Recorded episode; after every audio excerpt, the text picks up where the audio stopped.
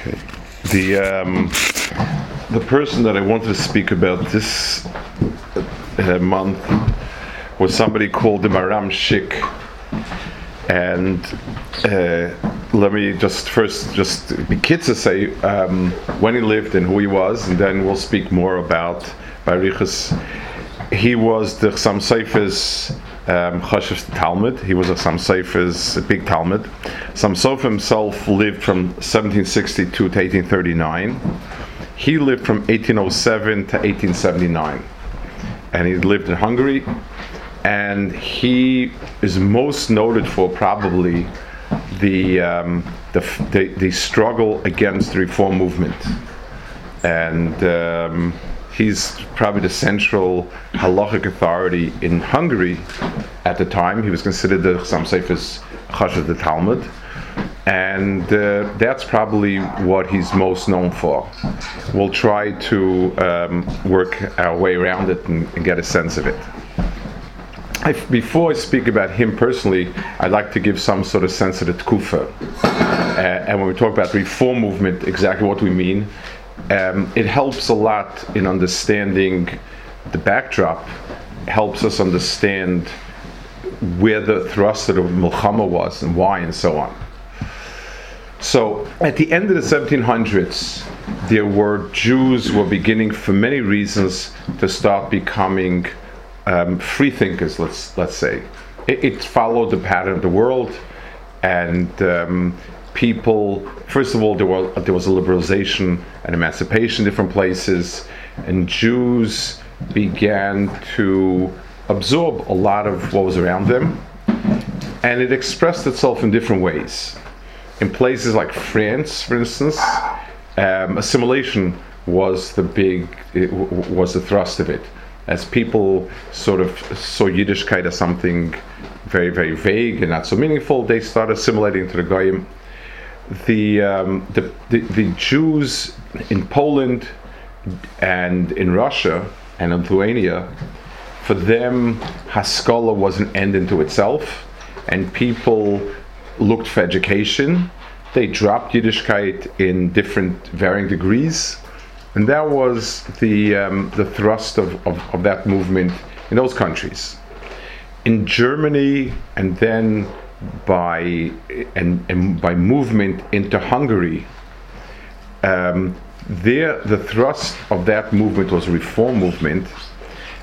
They wanted to change the the tsura of the worship. You, you, see that the issues that they first began to um, deal with, and the things that they that they wanted to strike at, was the um, the worshiping, the ceremony. It's I guess it's because in Germany and to some extent in Hungary, the, the, the shul, the synagogue was the was like the focal point of Yiddishkeit, certainly in Germany. And any changes they wanted to make, they wanted to do in the shuls. Now, the changes all had a common denominator, and that is kiyadua Christian worship is a lot nicer, um, dignified, everything you want, any any um, adjective you want, and therefore we need to put it in line with it. So instead of the chazan facing the, the, the you know away from the audience, he'll face the audience. The um, the bima instead of being in the middle will be up front. Um, the the there will be special garments for the for the clergy. They will have a um, choir. Um, they will have an organ. Um, maybe they'll move Shabbos to Sunday. All sorts of the focal point of reform was to make it church-like, and the services would be in the vernacular. They would daven in German if need be, or Hungarian, or whatever it is. There was the thrust of the reform movement in Germany and by extension Hungary. Now it's important to remember that A, there was no reform movement that sort of had a shita. It's like, you know, they had their shita worked out it was everybody wanted something else basically, and it started with people who had normally been Orthodox or Frum, and they were Kaledas, and they slowly began like so. In 1810, they opened up a temple that had major changes from from the form of worship. Somebody named Jacobson, Jacobson in Germany, and then they had they would they would have um, conferences where they would get together 20 30 40 um, new new type uh, uh, rabbanim and they would come up with all sorts of things. Another very very important thing was that they speak all the all the speeches in in the in the in the language of the country. So german hungarian whatever it is those were all the types of things that sort of they wanted. Now i want to the, the, the from jury was very slow in responding they didn't think it's a threat. They didn't think it was. Also, the idea of, of any centralized organization was kind of alien to them. Now, let me explain um, why the um, the synagogues and the kehillas were most important in those days. In those days, the, the, in today, for instance, if somebody opens up some new shita, some something new in in um, kind of uh, I want I have a different idea. I want to make something, so I open up whatever it is I want to do a center, a, a temple, a, a shul, a shtib, whatever I want, and I either attract people or don't attract people, and that's that's that. In those days, most of the countries, most of the in most of the communities, the money to support the kehillah functions were were acquired by a tax on the members of the community. The governments in most places did not particularly care to get involved in Jewish affairs, and different ways and different degrees of autonomy. Each community enjoyed an autonomy.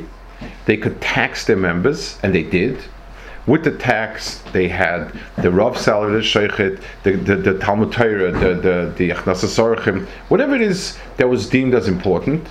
Whoever collected the tax had phenomenal control. There wasn't money to go around to build alternative meisters. You, everything had to be from community. You also had a tremendous amount of power because remember, most people didn't learn in yeshivas to any extent. Most people the people who controlled their lives was the community. If you were a, a, Jew and living in a community and you were ostracized, your life wasn't a life. You had no, no place to go to. You couldn't just melt into a Goyish community. Goyish couldn't accept you either. To, to, to, be accepted in a Goyish community, you need to be baptized. There wasn't any real Eitzah. So the communities were extremely powerful in terms of providing the services and also um, having a very strong hand on forcing people to go in a certain way. Being that, so whoever controlled the community was was de facto. That's what the community would be, and that's why the struggle began for the communities.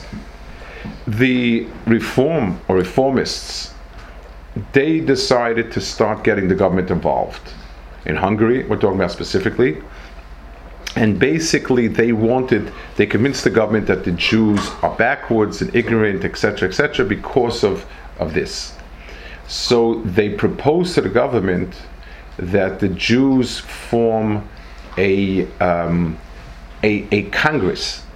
And in 18 uh, it was in 1848 i believe it was in in um, in, in uh, I think it was 1868 actually 1868 in in Hungary, they had what's called the Jewish Congress. Um, by all accounts, the it, it was sort of um, what's the right word for it. The, the, the they managed to get more Frei people to be um, representatives, and once you're representative, then you know that you vote like you want to vote, and they basically established um, they they tried to get they, they tried to compromise. The Frum Rabbanim tried to compromise that the one thing that has to be the assault of this of this Jewish all Jewish organization of, would be that the Shulchan Aruch is binding on everyone, and they were voted out and down.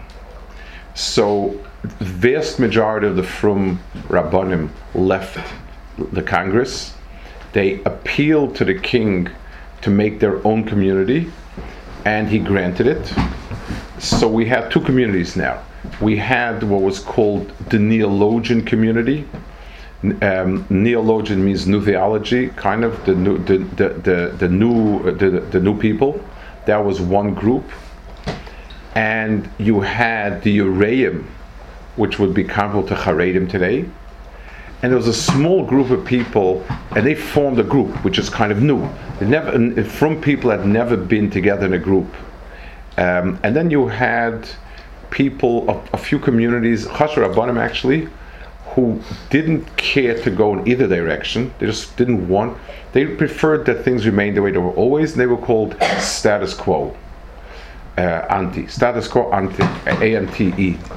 Now, that was the so you had neologians who were fairly equivalent to reform today.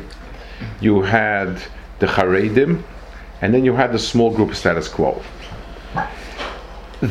They, the the um, the the Haredim in Hungary, the Frum people in Hungary decided that cutting themselves off totally from the main community is the only way to go. I mean, they totally, totally cut themselves off. You can't, you can't get married with their children. You can't eat by them. They really, really separated the two camps.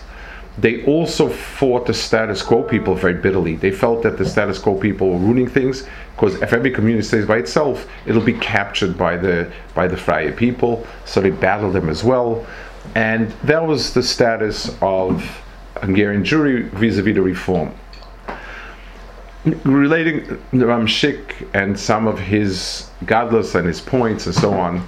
First of all, where did I get the information from? So there is, like like um, always, the most reliable place is his own works. He wrote a tremendous amount. He wrote Chuvis, there's a lot of Chuvis, Chidushim, and there's Igris letters, which tend to be uh, very revealing about a person, his life, and so on. You're never sure that they printed all the letters, um, occasionally have letters with pieces left out, but, but by and large, those those are extremely good indications. That's one. Two, there is a sefer called um, Darkei Moshe. Dark, the Darkei Moshe is a Pirush Ramon the Tur. Darkei Moshe Chodesh is his biography. It's a collection of Talmidim of his that they asked about him Talmidim, children, and basically that's what it is. It's it's simply quotations, extensive quotations from Talmidim, Talmidim, Talmidim, and that's that I guess is, is, accurate in as much as it's it's a um, it, these are quotes, quotations, direct quotes. You also have I've mentioned his name a few times. Somebody named Yehuda Greenwald, who was a Hungarian Rav. He ended up in America being Rav in Columbus, Ohio wrote Kol Ben Avelis. He also wrote a lot, a lot of historical stuff. And, and the stuff that writes historic, the historic material, it's, it's done well. A, he footnotes everything, where he got the information from and what he's quoting and, and where is he coming from, which is vital to, to have a sense that the person at least, there's some basis for what he said. And he also sort of tries to give historical interpretation. I, would like to share, it doesn't have to be Ramshik a lot, but I'd like to share two points that he two or three points that he makes about the the fight of the Frum people against reform. He obviously was very frum. He's, he's a Haredi person, but he felt that the, that that the that the, the machlok, that the way it was fought was inept to the nth degree. He said the Rabbanim didn't recognize the danger as it was happening. They never bothered to take note of what's going on. It wasn't until they actually formed a group and sort of made all started making a lot of shuls that they finally woke up. That's one. Two, he said they had an asifa for a few days, and he said they came out with what he felt was the most inane, um, silly um, sort of summation of the situation. They said the reason why you have to reform is because you have a lot of rabbanim who don't know enough shulchan in Yoreh De'ah and stuff like that. So from now on, the Rabbanim are going to check up on all the Talmud Torahs and the Chadarim that they're learning well, and that that gives smicha only people know Yoreh De'ah and things like that really well. And also people shouldn't there be nichshal ribis. Well, I don't know, not clear what that shaykh has had, and, and, and things like that. It, it, it, seemed he felt this Rav Greenwald felt that the, the, the, the, the stupidest part of it was that they prohibited people from speaking speeches in, in Hungarian. Being, be, he said the one thing the reform had going for them was they had very powerful speakers. Their rabbanim were called predigers, which means preachers, and um, they were they could speak and, and sway people. The, the, if by by by tying yourself down to speak only Yiddish, you automatically lost them and he said, you know, in Germany, you had Chacham Bernays, who was the Rav Shlomo Hirsch's Rebbe. He, he was a masterful speaker. Rav Shlomo Hirsch was a phenomenal speaker. Very, very powerful, very inspiring, extremely articulate. And he said, you, you, there were few people who could speak well in Hungarian, and they instead were busy making haramim against them and isurim against them, and that's why he said they were shooting themselves in the foot. That's his observation. I'll, you know, that's his own personal observation. Let's go to Ramshik. So those are my sources. So the Ramshik came to, he was from a little town called Breise, Moshe Breise. He came to Pressburg, he was a young age, he came to Pressburg as a young boy, maybe 13 or 14. And he was very short also. So he looked like a, like a, like a kid. He, he wanted to learn about some Sefer and Chassam Sofer, he was standing, so he, he, he came to the yeshiva there, and he told the Chassam Sofer that he wants to come in. And so Sefer looked at him and said, you know, my yeshiva is for grown-up people, not for little kids. And he, he said a little bit of a, was the word breise. In Yiddish, a breisele means a little crumb, a little nothingness. So, like he said, you know, I, I mean, I, I, can't take you, you know, you're bridal. So he insisted that if I heard, if I heard him, the Chassam Sofer was very enamored by him. And Chassam Sofer told him, you'll eat by Mishabasim. He, he learned six years in yeshiva by him. And he ate Shabbos, I think three years he ate Shabbos and Yontif, every Suda by the Chassam Sofer. Chassam Sofer adored him. He once fell asleep on the Chassam Sofer, and the Talmud wanted to wake him up, and Chassam Sofer said, it's it's a it's a it's a it's a shelf of svarim laying on me. You can't move the shelf. He was extremely. Now he, he himself, his son-in-law writes that the the the, the, the Ramshik told him when he was young he was very thick-headed, and he said and the Malamdim had to explain the Gemara over and over to him till he got it. And he said he never let him get it down. He would just keep chazering and chazering and chazering until finally he got it. And he, he was Bekarach of his Asmada. Um, he was noted for his phenomenal hasmada. Everyone who writes about him, he would never say. He was extremely makru as talmidim about hasmada. That's an, another. It's part of his personality. He was also stickler for emes and yashris, tremendous onav, and very, very. He had a certain, um, a certain very weighty way of approaching problems. We'll see. So I first want to look at one or two letters that speak about, I guess, is derech halimud and uh, things of that nature. David, I think you always have the um, the flashlight of some sort. Uh, if we can have that, that would be very good.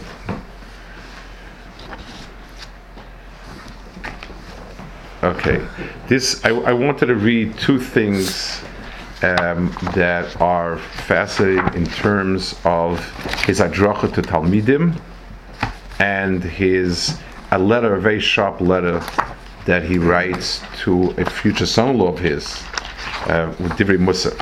He writes a letter to his son, to his youngest, to his I believe it's his youngest, no, it's his oldest son. He says, um, "I'm very happy you got to yeshiva." and you know this is on uh, Hine says Ahuvi Benisha Yechye um, don't do anything without thinking it through both right side both right and left. You know look at both sides and then decide what's the their in other words don't do things by whim. Think through something and then go. Every night in Erev Shabbos make a chesbon and nefesh what you accomplished that day or that week, if he did a lot or just a bit here and a bit there.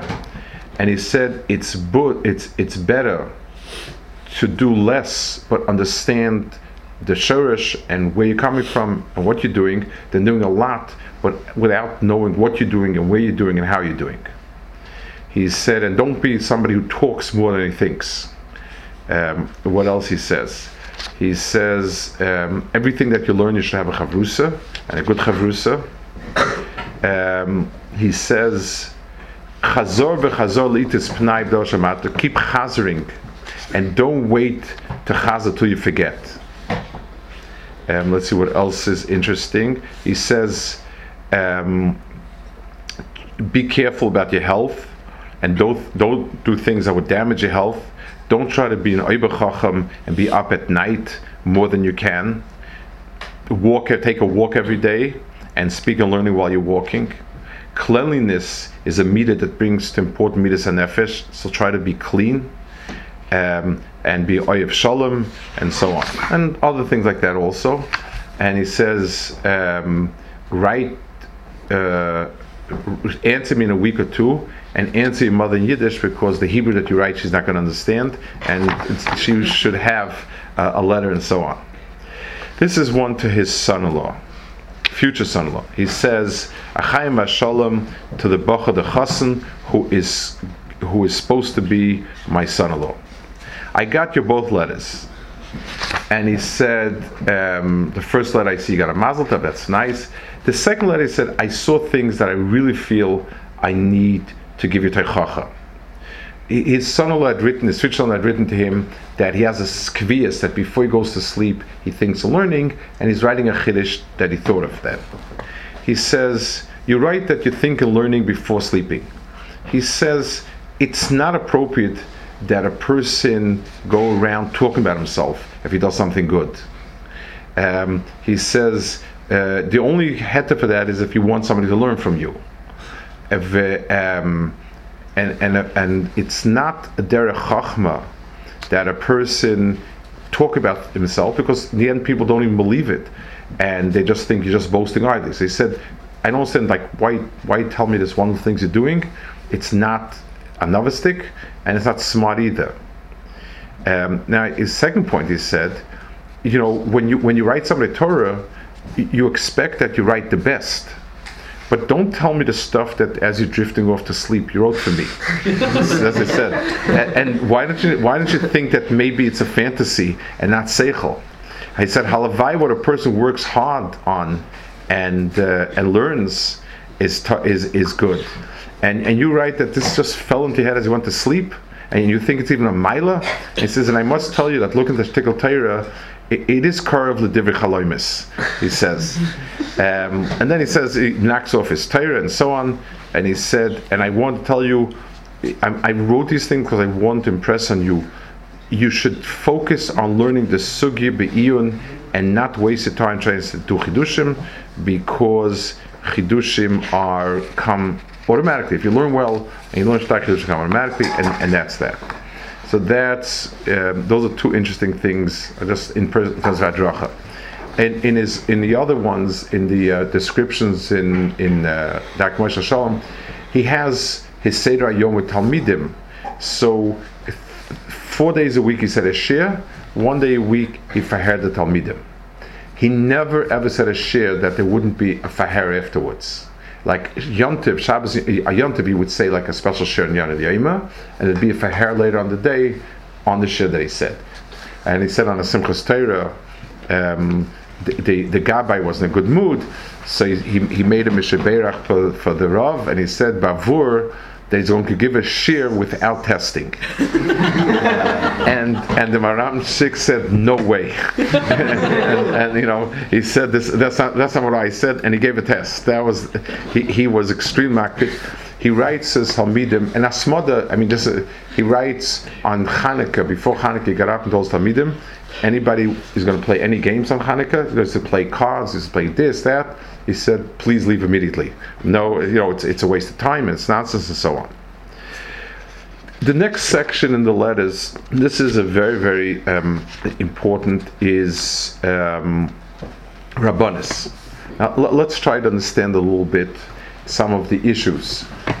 Like we said before, in those today we, we don't actually have that picture so much. Today, the focal points of, of communities are either Rosh Yeshiva, Rebbes and Chassidim. A Rav and a community is rare that you have that type of of, of, of strong leadership. Um, in those days, the Rabbanis was the focal point, and there were a lot of lot of problems, machlokis and things of that nature. And the Ramshik, as the as the chashiv, in his early years of his life, first 25 years or so of his of his rabbinic career, he was in a small town called Yergin, which was like sort of a suburb of Pressburg, or, or not like a resort area near Pressburg. He was able to sit and learn basically and his last 15 years or so, he was um, in a uh, in Chust, which was a major city, and it, it, it was also a very very uh, was a center of, of, of a whole of Mamrish, and um, he would answer to Rabban all and a lot of fights. Let me describe. So I, I want to first Balper describes. So the importance of a Rav's absolute domination of his, you know, of, of, his area, and people not being able to do things without the Rav's consent was vital. He himself, even though he was recognized as the Gadol, if he was asked a shaila by any community that had a Rav, he refused to answer. He would sometimes write and say, I felt the need to be mefalpa with you, but none of this can be construed to be upset because you have your local mayor Rav there were, there were a few letters where he explains himself to Rav. I happened to be in the town, and there was an emergency. There was a there was a, a Moyle's father was nifta, and was Shaila should do the bridge or this, and they you weren't around. That's the only reason I would answer. I would never answer somebody else's city. That was one thing that was extremely important to him. Two, there would be fights who to take as a Rav, and the fights could turn ugly sometimes, many times. Um, third of all, you had issues where you had rabbanim that were gedolei Torah, but we're beginning to become reform. It's something that we have a very hard time. For us, somebody reform is born and bred reform. It's not. Th- imagine somebody that he calls Hagoyin Rav so and so, but is very, very um, wary of him. is incredible. But that that was the situation. People went from being a Goyin, uh, a recognized gadol, to, to being reform. Um, and and so you had rabbanim like that in towns that people were becoming wary, and the question was, could they move on? Could they take somebody else? Could they throw them out? And the third issue was, chassidim were beginning to come into these communities. The chassidim wanted to open up their own minyanim. Some of the rabbanim said, "No way! I'm the rav. There's one minyan. There's one minyan. You can't do that." Some of the chassidim wanted to have their own sheikhet and the Rav would asid shchita and say it's nevela because he has he has that ability as a Mara D'Asra. How should we deal with the Chassidim? They called them Sfardim. That's the way we called call them, but it was it meant it meant Chassidim. This is Sfard. He himself had a fascinating relationship. That someone asked him about it. Ram Shik was extremely close to the Sigit Rav, and it was it was the forerunner of the, the, the it was the Yitav Lev, the forerunner of Satmar, and there would be Yedidas Atzuma um, the uh, he used to send anybody came to him for brachas. He used to ship off to the Yitav Lev and say he knows how to do these brachas. Go to him. So he, once met. So so he, the Yitav told him, you know what? I'm so tired of you sending people to me. I'll teach you how to do brachas, and and you know you'll be able to do it. It was like you know joking. On the other hand, there was a different rabbi that lived in his town and never went into the Ramshik to say shalom. And uh, someone asked him, Ramshik, like, how do you explain it? The, the chutzpah.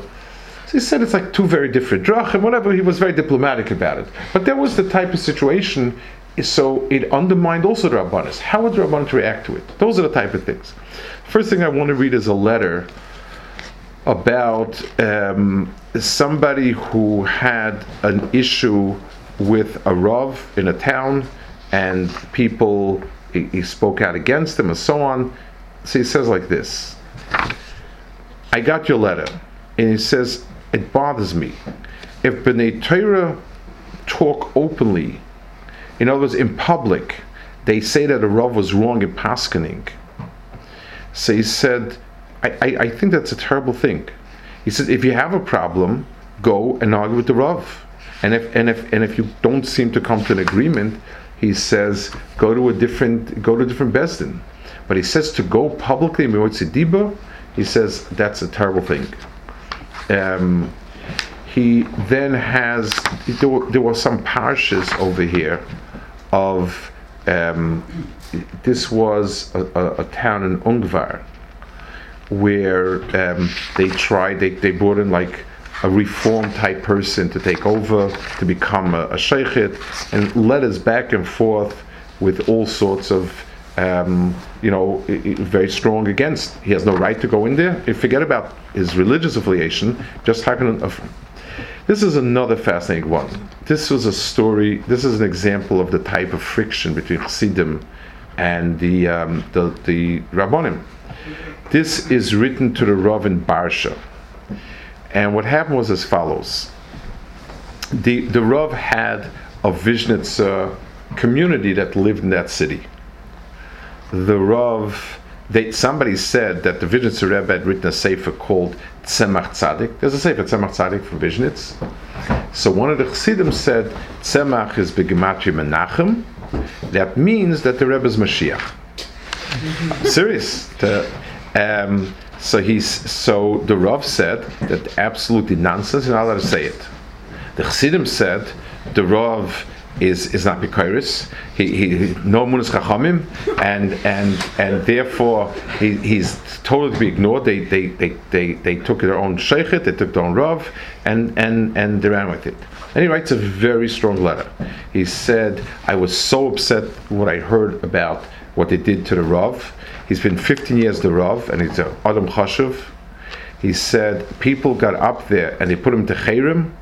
And uh, and the Rav says I'm willing to go on a bezdin to clarify the matter. There was nothing I said that was wrong in anything.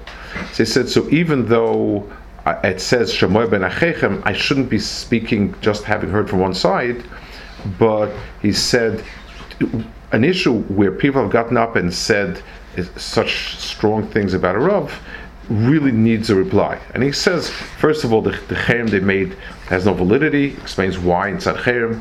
Secondly, he says um, they had no right to cut his salary, no right to take someone else instead of him. It's absolutely asa. He says if he wants to go to Besdin, then you have to go to Besdin. There's no right to do anything even before you go to Besdin. And he said even out here on the other side, um, you know, uh, it's it, you know, th- there's no way in what you did was right. Very powerful, and. Uh, he says it brings a word from some sefer. He says to you, the Barsha community, how long will you destroy things and burn things with your charam and iduyim? It's no covered for to Rebbe, and I'm sure he doesn't want to, to, to it to happen. And there's some seifers that used to say on, on a pasuk in Mishle, it says, Hashem ish kam. When when Akadosh Baruch likes a person what a person is doing, even the enemies will live in peace with him. So Chassam used to say that if two people are fighting and they want different things, they'll never agree. But if they want the same thing and the argument is how to get there, then then then eventually they can make peace. So it says Birtzos Hashem Darke Ish. If if Ratzin Hashem is what the people want, Then there's the next one is a letter from the Siget at him that the people that said this, the Vizhnitz never said it, Chas Shalom, and it's Tamashek about the Vizhnitz, and they, they never said such a thing, and and and, and the whole Kol was not an emis. You know, it, it, things never change, and and you know they claim that the other side made up the, the, the things about them, and so on and so forth, on and on. There is another one about a Rav in a community, and this is Kloisenberg. And there's an issue over here of they wanted to make Nusach Sfarad. He said, so the Kloisenberger Rav was Glasner, Avram Glasner. Avram Glasner has a great grandson who lives in White Oak. And Glasner, and he's, um, they, call it, he, his, he put out a sefer. It's called um, and um, they opened up a Chassidish minyan, and the Chassidus Minyan davens their own thing, and uh, they made their own community basically. So he, the, he, the, the Rav Glasner wrote this. It's wrong. It's also how can they do it? So he says. Um, so he basically makes Seder. He says, listen, it may not be appropriate what they did, but it's not smart to stop it. He said, um, it, al pi aloha, it's not us 100%. He said they don't have a right to take away from your salary. They have to keep supporting it, but you should not be stopping them doing what they're doing. And he says, You should only go to the Torah if money, if there's a monetary issue that they're taking away dues or whatever.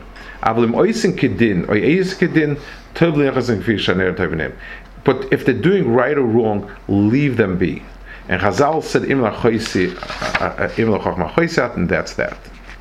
There's another argument there. There's a Rav who, who was upset with this community, and the community said that they want to. He, he writes, this Rav seemed to be um, much more noted to reform and so on, and he tinted that the new people have no business opening up the community. And you see in his tshuva that he walks a delicate line, like he, he he's not he, he doesn't want to come out against someone when he's not clear to him if this person is wrong or not but on the other hand, he doesn't want to prevent the other community from taking somebody. And you see that he sort of walks in raindrops. Someone else was very upset about Sidim, and he said that you know compromise is not good. What we should do is we should go to a bezdin. We should argue it out with with. Um, with with pilpul. In other words, I'll bring rice, they'll bring rice. And he told him it's nonsense. There's not going to be any rice, not going to be anything like that. No one ever won with that. Very, very, very uh, down to earth uh, advice on these things. Um, what other things? So a lot of a lot of the things are about. Um, communities in Rabbanim, modern Rabbanim, the Sfad Rabbanim. Now that seemed to be a big a big issue. There's another thing. There was a Rav that they caught that they caught wrong things. They felt that the Rav had done some things wrong, and they had many accusations against him. One of them, they felt that he had stolen money from the community, um, and he writes that um, he, he's done which issues and how to resolve them, and when they have a right to push them away, when not. Very, very strong. One more fascinating letter and this is people. It, it, there, there, was a Rav, a very chashuv Rav in Berlin named Rav Azriel Hildesheimer. Rav Azriel Hildesheimer had a seminary in in um, in in Berlin. He was a Yari a very chashuv person, and Dr. Graetz, who was a historian, sort of the beginning of the conservative movement he had been actually, had learned to Reb Shlomo Hirsch and basically left the derech. He was somewhere between reform and conservative.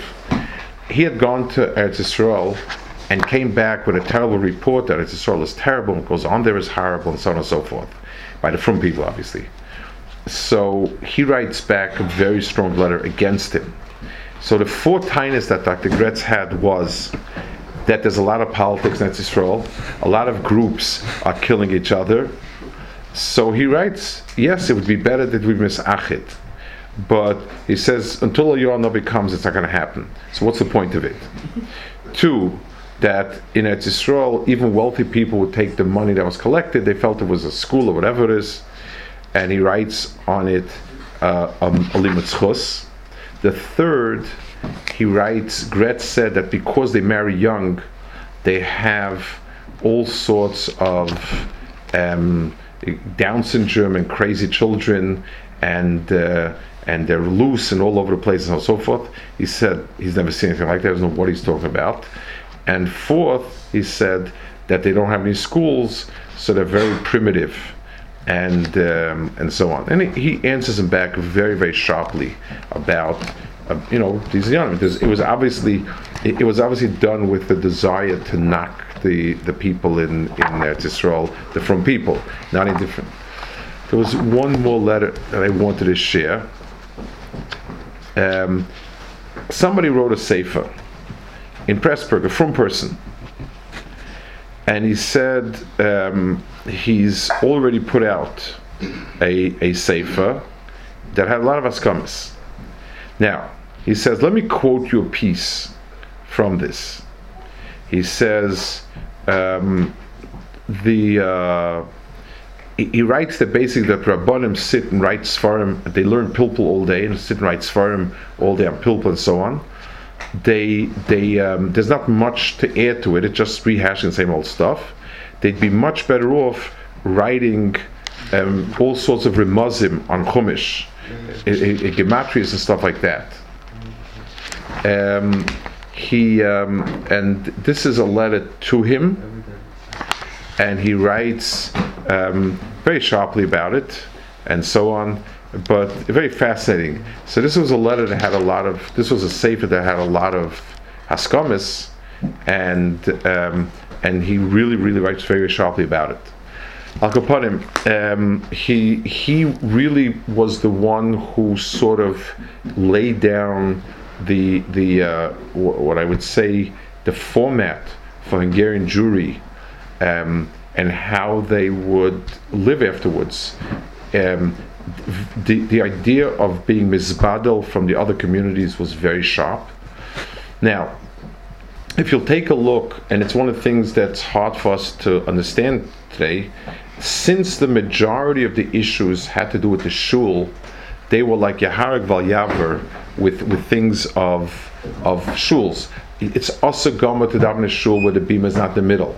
It's also goma to daven a shul that had a dome on the shul. It's also goma this, also goma that. They were very makrim and hugim. Someone wrote to him that they used to have the drushes before laning, and people coming and going were disruptive, so he moved it to before Musaf. And even though it's a little bit of a logic issue with Ashrei, you know, because does, do you say Ashrei before, say Ashrei after? So he, he writes to him, he says, it's best not to change it in Mihagim. If you have no choice and it's really impossible, fine, it's not a halacha. But but as as a kav, and the reason was because the reform in, in, in Berlin, in Germany, and in Hungary, the, their main thrust was to adapt the customs. And, and that was what it was about. And therefore, if you gave an inch, you gave a foot, and you gave the whole thing away. I don't know if that applies. So people will quote Hungarian Sfarim, Chubas Sfarim. This is Osagama, Osamuchla, this is terrible, this is Yarg Valyaver. It was true in Hungary. In Hungary, the sense was that the battleground is on a Kutashal Yud. He has, uh, I have a fascinating, I have um, a Mechutin, his name is Friedman, he's a, he's, um, he's a, uh, a grand, a grandchild of some Seifer and a Kibega. And he lives. He's a. He's in, he lives in Toronto. He's a. He's a. He's sort of a man. I mean, he's an older person, and so he always digs up all sorts of interesting things. He brings one of his chuvis. Are you allowed to carry a nifta on horse and wagon instead of carrying him like they do in Atisoni on, on, on your back? And again, he writes that certainly it's not appropriate to be meshana from Minhagim, but again, if there's a very big David and so on A hundred years later, there's a shaila: Do you have to use a horse and wagon, or can you use a car? And again, it's a very modern thing, and being mishana from Minhagim and so on and so forth. There was a lot of there's a lot of sort of um, poking fun at at their fanaticism about Minhagim. But the truth was, and in Germany also, Shamsha Vol Hirsch, but the German Jews, they became fanatic about everything because that was the only way to stop it um, it, it, there are different places where Irshad Hirsch adapted it in a way that in Germany worked. But in Hungary, the Marshik was the person who basically led the Muhammad.